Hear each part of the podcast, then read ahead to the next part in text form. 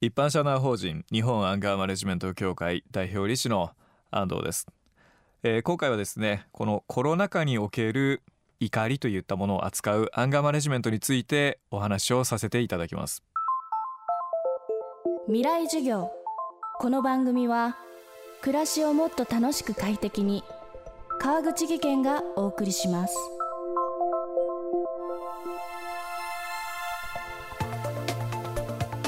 未来授業今週の講師は一般社団法人日本アンガーマネジメント協会代表理事の安藤俊介さん。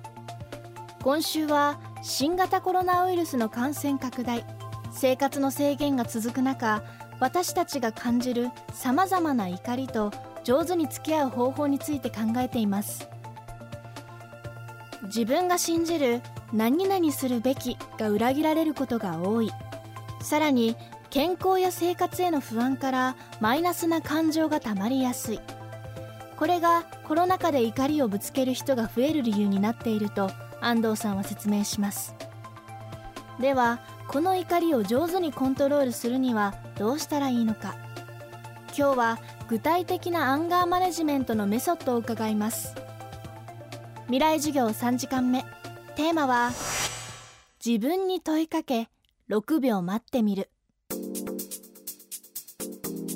アンガーマネジメントにはビッグクエスチョンというのがあって怒ること自体は構わないのでじゃあその怒ろうってなった時に基準があるんですね。それが何かっていうとビッグクエスチョンといって自分にとって周りの人にとって長い目で見た時に健康的な選択肢になってるからなんです。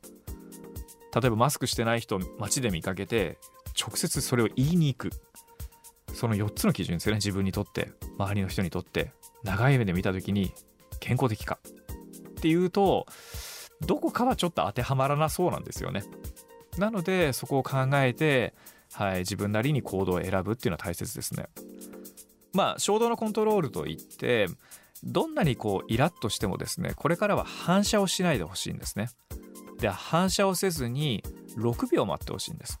私たちはこれを6秒ルールと言っているんですけれども怒りが生まれてから6秒あれば理性が働き始めるっていうふうに言われてるんですね。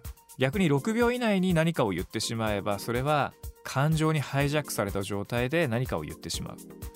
6秒待てれば少なからず理性が働く。一番簡単な方法は呼吸です。もう6秒かけてゆっくり吐いてから吸ってください。人って怒ってる時って呼吸って浅く速くなります。ですから呼吸をできる限り深くゆっくりする。その他にはですね自分の気持ちを落ち着ける言葉っていうのを用意しておきます。例えばですね大丈夫大丈夫とかまあなんてことないかなとかまあすぐ終わるとかこういった言葉を用意しておいてそれを6秒唱えてみてください。そうするとまずはそこで待てます。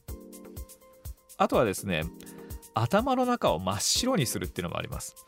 はい、例えばイラッとした時にですねつい考えがちなのがなんでこんなこと起きるんだろうとかどうすれば解決できるんだろうみたいなことがこうぐるぐる頭の中で巡ってしまうんですがそこをあえて一切何も考えない。頭の中に真っ白な紙をもう想像してください。でイラッとしたら真っ白な紙を想像してまあ一瞬というか6秒ですね。頭の中を真っ白空白にするっていうのもやってみてください。ですからアンガーマネジメントのテクニックっていうのは何も変わったことがあるわけではなくてもともとは東洋思想にすごく影響を受けているものですから私たち日本人って意外と知らずにやってるもの多かったりします。ここで教えていただいたのは突発的な怒りに対処する方法です。ただ怒りというのはその瞬間だけでなくしばらく時間が経ってからぶり返す場合もあります。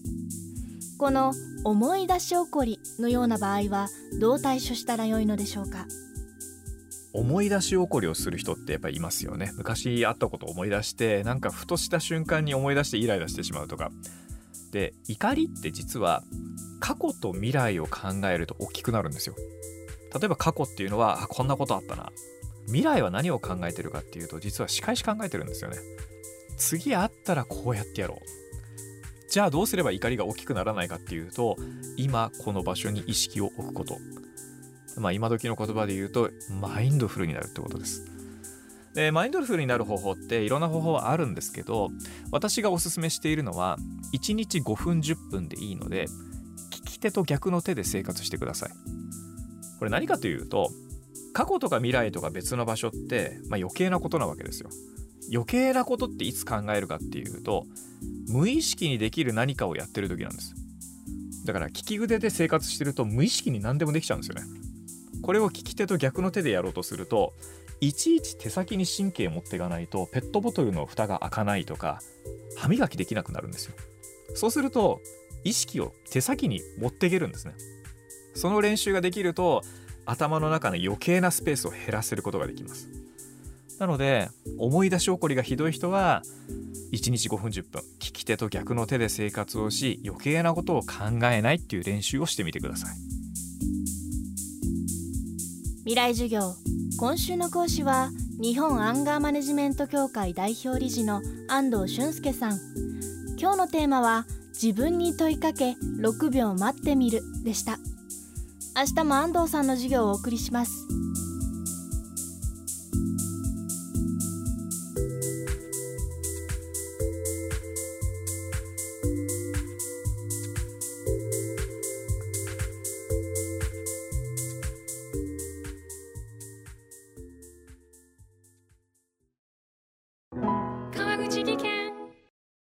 階段での転落。